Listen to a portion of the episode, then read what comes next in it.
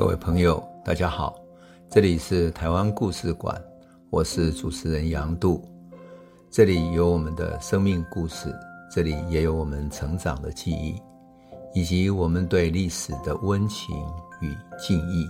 欢迎您收听。各位朋友，大家好。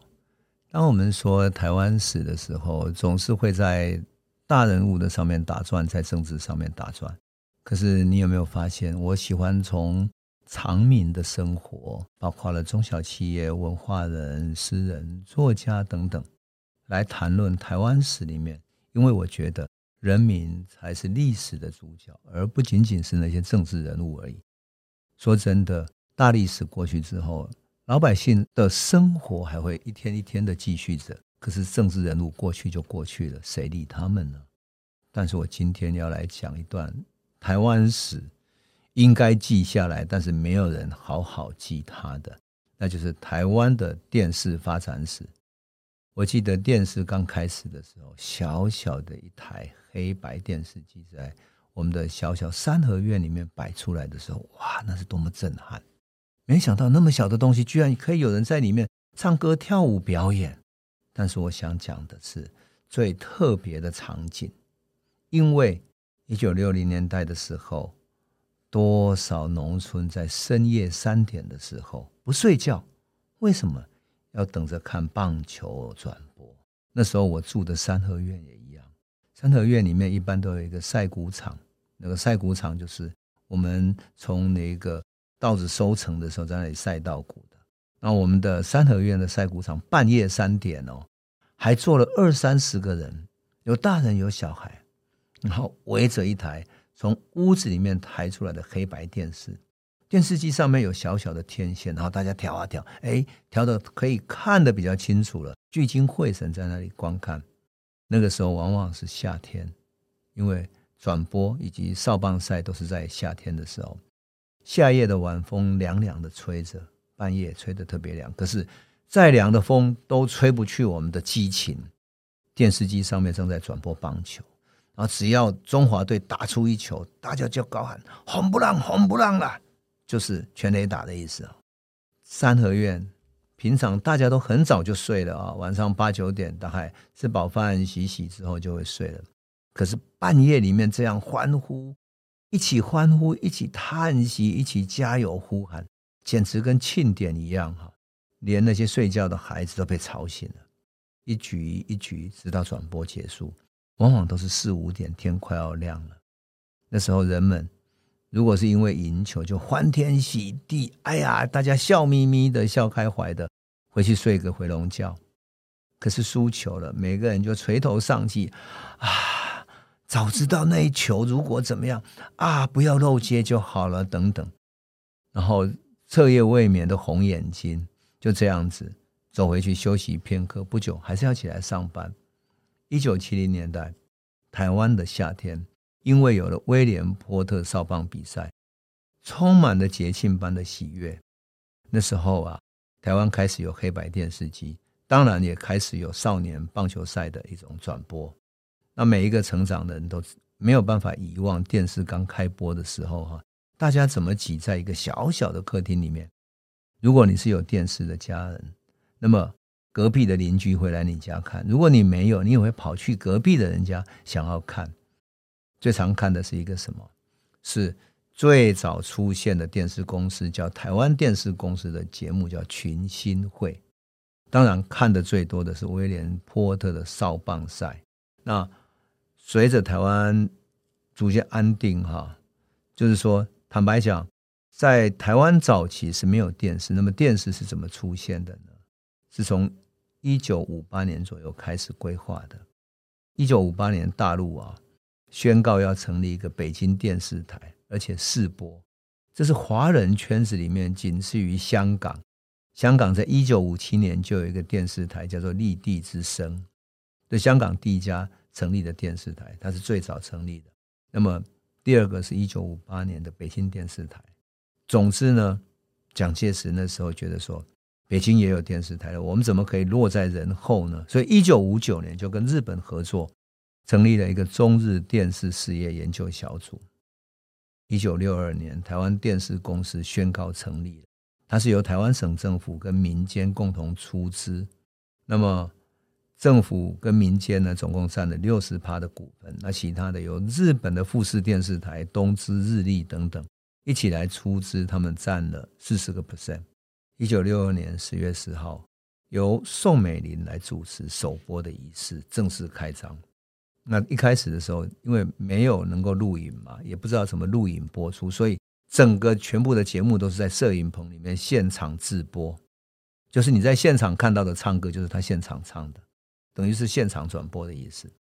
但是因为现场直播非常麻烦呐，要很多准备工作，所以每天大概只有五个小时，一般就是中午一个小时，啊，下午七点到晚上十一点，啊，下午就七点到十一点，四个小时，加起来五个小时。可是即使这五个小时都很轰动。所以当时的群星会哈，一天只播出半个小时哦，可是收看的人非常之多。只有一家电视台一个群星会这个节目，只有这么一群歌星在唱歌，所以他捧红了当时的很多歌星。那我自己也记得小时候，我们跟我们三合院里的小朋友呢，挤在那个小电视前面看那些啊严和庭啊什么这些老歌星唱歌哈，我们也会跟着哼唱。什么苦酒满杯呀、等等。好，随着电视节目啊大受欢迎，电视机就越来越普及。后来就由中国广播公司跟民间资金成立了中视。然后两年以后，电视台呢就由教育电视台啊跟军中政治教育需要，然后就成立了一个中华电视台，就所谓的台湾无线三台独占时代，就是由政治政治的哈，就是由政政府。党的跟军队的掌控媒体的这种一个结构哈，那台视开播不久，我要讲的是说台语节目开始了。开播不久哈，台视发现说，哎，绝大部分的观众都是闽南语人口啊，所以他就找了谁呢？找了后来国宝的女的歌唱家叫廖琼枝，还有何凤芝，他来主演闽南语的歌仔戏《雷峰塔》。每个礼拜二的晚上来播出。到了一九六六年，电视普及以后，歌仔戏的最大的明星出现了，那就是杨丽花。她主演《雷峰塔》，立刻造成轰动。那最轰动的还是什么？一九七零年开始播出的布袋戏《云州大儒侠》，温州大儒侠史艳文。我讲这有没有很像布袋戏的声音？有点像啊，表示我小时候是一个戏迷。史艳文是由黄俊雄来主演的嘛？哈，黄俊雄的祖父呢叫黄马，他本来是一个种菜的农民，结果他跟一个泉州来的布袋戏师傅学习，那利用农闲的时候做一点业余的演出。那因为业余的演出嘛，他就取名叫锦春园金春恒哈。景春园呢，这个黄马哈，他觉得说他的儿子黄海岱呢也要好好学戏文，就去跟汉学的老师读书。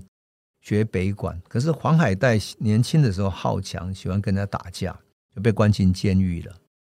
好啦，关起来无所事事，他干脆就在里面读《三国演义》。想不到那个监狱的典狱长是个日本人，他也喜欢《三国演义》，相谈甚欢。那那个日本所长认为说，布袋戏的戏班叫锦春园哈，不太好听呢，很像闽南语“京春”的啦哈，金春横叫京春的哈。所以就是改成叫五洲园、欧九横。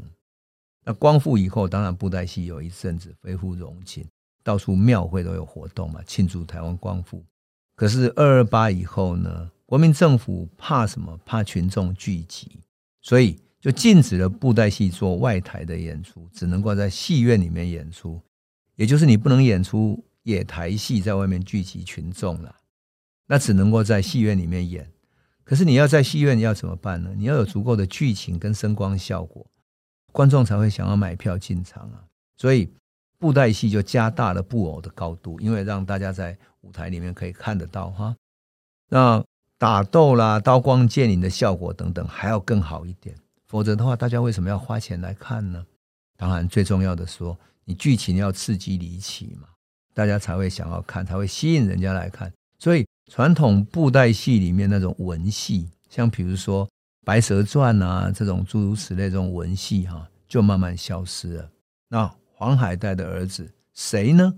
黄俊雄就是因此崛起。他脑子很灵活，他一九五八年看到台语电影有市场，他就把《西游记》的布袋戏拍成电影，可是他没有成功。你看哈，你就知道说那个霹雳布袋戏后来哈会把布袋戏拍成电影，不是没有原因的。一开始黄俊雄在一九五八年就开始干了这个事情了。不过黄俊雄拍电影没有成功，可是怎么运用镜头，怎么用声光效果，他学会了。所以一九七零年的时候，台视找上谁呢？找上黄俊雄。黄俊雄那个时候正在西门町演布袋戏，那台视已经做了几档布袋戏，可是反应不好，所以黄俊雄做了一个新的尝试，一推出马上轰动武林，惊动万国，苏亚文出现了。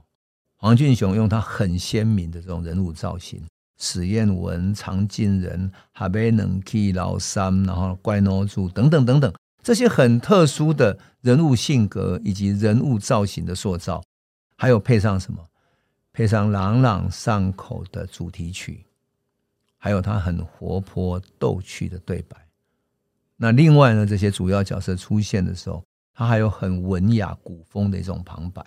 比如说，一个典雅的人出现的时候，会念一首古诗来代表他自己。这个其实很像京戏的那种风格哈，所以他就赢得了观众的喜爱。他的塑造的人物、主角、配角，然后来自歌曲配乐等等，到现在都还很流行。